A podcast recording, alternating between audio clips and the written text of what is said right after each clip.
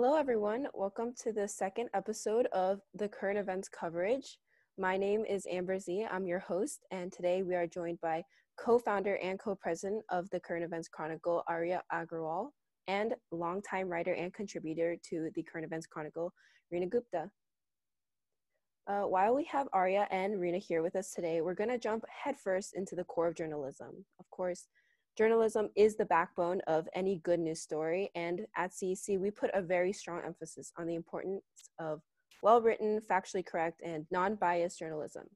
Today, we're going to explore how this journalism comes to be, the importance it plays in conveying news to the people, and why it's so important in the news industry. Before we fully get started, it would be awesome if you guys could give us a follow at Current Events Chronicle on Instagram. Your guys' support means everything to us, and we can't be here without you guys. So if you want to check out our articles, it's all on our Instagram page. It would be awesome if you guys could head over and just give us some likes and read some of our articles. All right, firstly, Arya, as a person who has been part of uh, the Current Events Chronicle for a super long time now as a co founder and co president, you know a lot about news. So, in your opinion, why is journalism so important and uh, what role does it play in the news industry?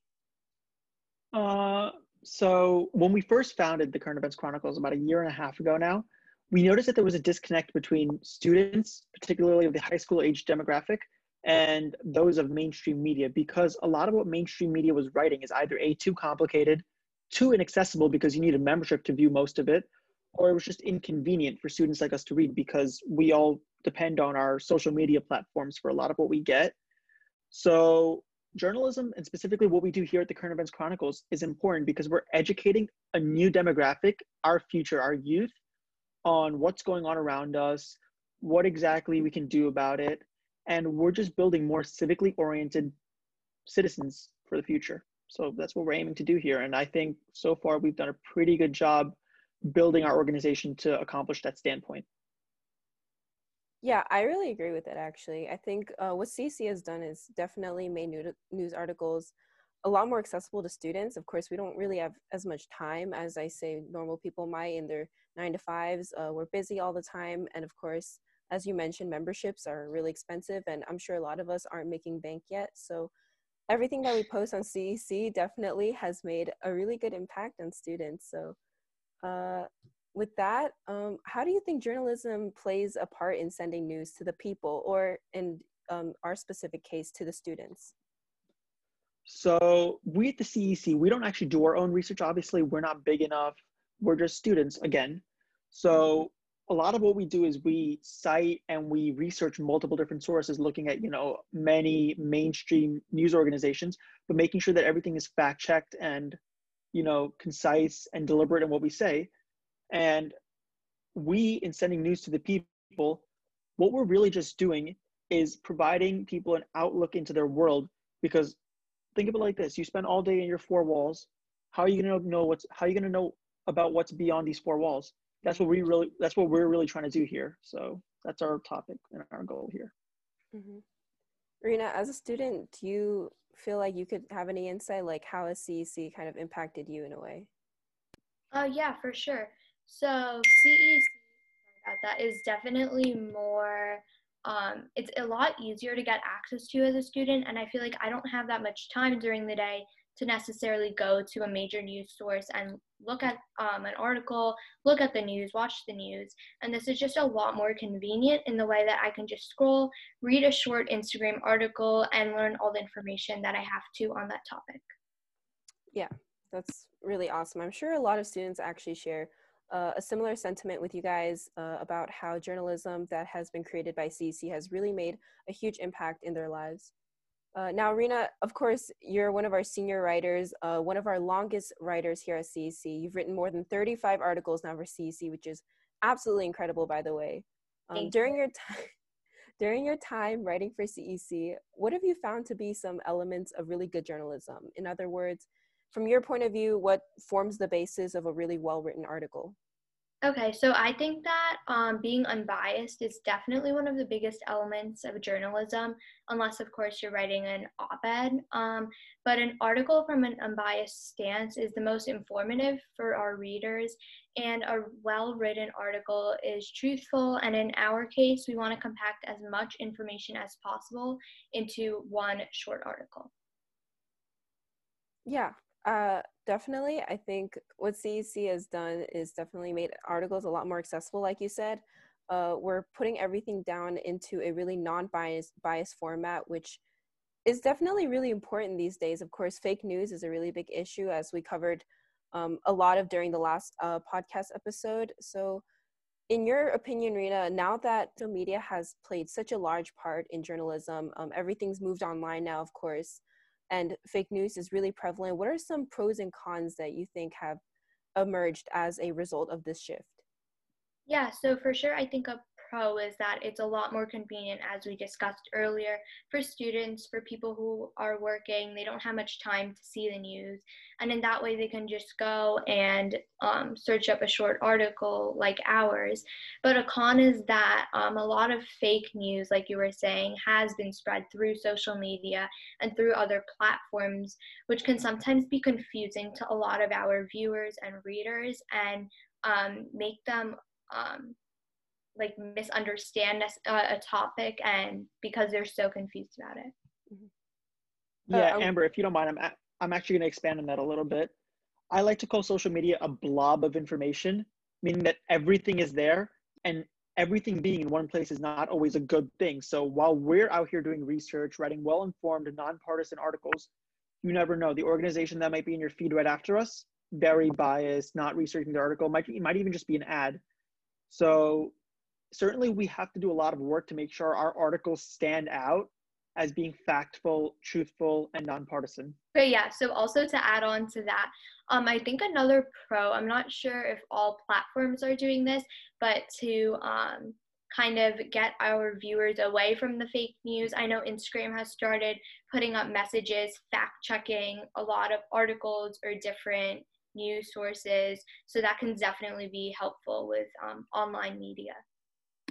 Uh, like Reena just said, a lot of you know different areas um, on social media, different news organizations are putting out a lot of fake news, and you could be looking at something completely nonpartisan and factually correct um, on one post, and scrolling two posts down, you can be looking at an article that's telling you something completely different. Um, from this point of view, uh, a lot of news and journalism is definitely partisan these days. That's something that is sadly a case um, in our society. But why is nonpartisan news so important? And how does CEC make sure that our news and our articles don't have any bias? Yeah, so I think we at the CEC, CEC spe- specifically our leadership, a lot of us focus our time and energy on making sure our articles are nonpartisan. We actually have a pretty good split of opinions here at the CEC, and we've actually pioneered multiple projects to make sure that our articles are, are not partisan. Recently, we worked with a local um, local lawmaker, and we wrote an article with his campaign staff. Actually, while he is a member of one party, obviously, from our from our um, organization, we had two members who were more liberal leaning and two members who were more conservative leaning work with his campaign in order to make sure that you know there was an equal balance of ideas and voices in that article. And that article is up on our website now currenteventschronicles.weebly.com, quick plug. But if you take a look at this article, you can definitely see that we are representing every single side and all the ideas quite well, actually. And I think that's really important. And that's what we're really trying to do here at the Current Events Chronicles. Arya, just expanding on that, could you tell us a little bit about that project overall? Like, what was your guys' role in it? What happened? How was this um, project something that was contributed towards CEC? Oh, certainly. So what we did is we actually worked with this legislator, this lawmaker's campaign, and two members of his campaign, Stefano Forte and Rebecca Oliveria. I'm sorry, I butchered those names, but I cannot pronounce them any better. But they partnered with us, and basically what they helped us understand is exactly how partisan politics can play out into actual campaign politics. And we have a very good article about it on our website underneath the feature featured works tab. It's like three articles down. It's very good. It's called How to Make Young People More Informed Voters. And we talk about how it works at each level of government, whether it's senators, congressmen, or assemblymen, and how partisan politics have a different role at each of these levels. Also, at the bottom of this article, we include a lot of you know information on how you can make sure that what you're doing, your values, a lot of that stuff may be nonpartisan and actually reflect who you are as a person. So we link something called the political compass test, which is pretty good in getting to understand, you know, where you fall based on your beliefs and your ideology. Helps you better identify with certain candidates or certain policies in general. And what we also did is we included a couple of very valuable resources like Forbes, the Wall Street Journal, Reuters, and the Pew Research Center. These are all four very excellent nonpartisan news, news sources that we get a lot of our information from. And specifically speaking on Pew Research, Pew Research is the greatest collection of data that you will find out there. And I think highlighting these important resources is really important because we are again pushing upon that nonpartisan that you know we are americans we are all striving for one goal you know trying to build a more collaborative community and that's a big part of who we are at the current events chronicles. With what you just mentioned i think it's really great that you brought up all these different points about how various news sources can have different kinds of partisan views and how that can definitely impact various people. As you mentioned during that project, it was definitely expressed very deeply how partisan views can greatly affect um, a story and change how it can be told uh, through an article. Uh, I myself I use, have used Pew Research um, for writing articles for CEC. It's a great resource, as Arya mentioned. Um, I highly recommend that if any of you guys are interested in writing for CEC and you guys can obviously DM us on Instagram. Um, that Pew Research is a really great place just to look at articles for self research. Now, as you mentioned, um, a lot of news and journalism is partisan these days. Uh, so, how can this partisanship be used to market or to target a certain type of people or a certain group of readers? Okay, so this is actually one of our biggest challenges at the Current Events Chronicles. Obviously, we, like any organization, are always looking to expand. We love new writers, we love new readers but we're not very clickbaity, so to say. You know, a lot of what goes viral on Instagram, a lot of content on Instagram is, you know, big flashy headlines. So and so did blah, blah, blah, you know, very biased, clear standpoint. We at the CEC, we're trying to avoid all that. We're trying to just give people raw information without our opinions. We want to let people determine their own beliefs, their own values, and just give them the information. And, you know, it's been a really big challenge actually trying to figure out how do we reach new people without pandering to a side. And it's an ongoing battle for us, and we're certainly we've certainly figured out what works and what doesn't. A lot of what we've done is we look at people who are interested in current events, interested in you know bipartisanship, and we target our articles at them. It's something we're doing in our marketing push lately, and we also like to make sure that all of our writers are on the same page with us because we have a very large writing staff now, almost 40 people. And to manage such a large group is no small fleet, no small feat. So it's really communication from top to bottom in making sure that we have one collective message, and that is nonpartisan, informational news. Yeah, and I think that that's one of the things that makes CEC really good is that we're not using big flashy titles just to get just to clickbait and get more people. We're trying to be as honest and give as much of the truth as possible.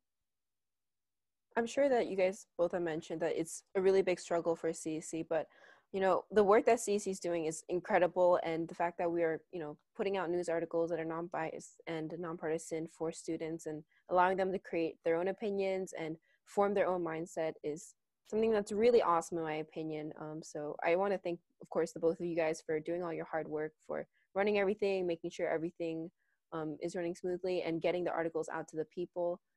Arya, as someone who overlooks uh, a CEC as a co-founder and co-president, how do you think that CEC journalists have overall contributed to the organization? Of course, they're the backbone of everything we do. So this is honestly just a question of how do I express my gratitude because the CEC was started again a year and a half ago. We like to say we, we were founded May 2019, relaunched March 2020. That's what we like to say around here. And the first time around, we were very small team, like eight or nine people, which meant that we were writing all the articles, we were editing all the articles, and honestly, with that much stress on us, we were not able to make sure that we had, you know, as well informed, as detailed articles. This time around, we've got 35, 40 journalists, and these journalists have allowed our organization to be nonpartisan. Because we have such a depth in our team now, we are able to make sure that these are quality articles. And, you know, it's not that much work anymore. It's 150 words for our for our journalists, and they do an excellent job with them. Without them, truly, the CEC would not be what it is today. Yeah, I completely agree with you. Um, people like Reena and uh, even you, Arya, when you started out writing articles for CEC, it's done such an amazing thing for CEC in helping us grow and really promote uh, this non-biased, um, nonpartisan kind of article that can really be uh, sent out to a really mass group of people and help spread the news in a way that is incredibly factual and informative in a way that isn't going to be clickbaity, as we've mentioned. Yeah. Reena, what role do you think journalists play in the news industry? As a journalist yourself, um, and other journalists, how does this go into the creation of a really good news article? Okay, um, I think that journalists play um, one of the largest roles in the news industry because most people, um, if they don't have time to watch the news, they'll go and find an article written by journalists and one like ours that is nonpartisan and they'll learn their news from that. And I think that um, other than journalists, things that go into the creation of news articles are like the people's opinions in um, nonpartisan like articles. Uh, yeah. All right. With that, we can pretty much start to tie off this episode of the current events coverage. Uh, I just really want to thank both of you guys, Arya and Reena, for coming on. You guys gave such incredible insight um, on journalism, everything that goes into it, um, especially the impact of fake news and partisan views in the news industry and how that has really changed everything. Of course, to our listeners, we always want to connect with you guys, so please feel free to DM us. I promise we're not slow or dry responders. So if you DM us on Instagram, we'll get back to you, whether it's if you want to write an article or if you just have a question or want to talk to us. Please also, like Arya mentioned, check out our website at currenteventschronicle.weebly.com. We have all our articles listed there in a really easy to read format. Uh, and remember- guys, please comment below what you guys think of our new podcast format, whether or not you guys like it. We love to hear from you guys always. I really hope you guys enjoy this episode. Remember that our next episode is coming out on October 3rd, uh, and we will likely have a guest that episode. So please tune in. It'll be a really great episode for you guys to listen to. Uh, I hope you guys enjoy this. Thanks for listening, and we'll see you next week.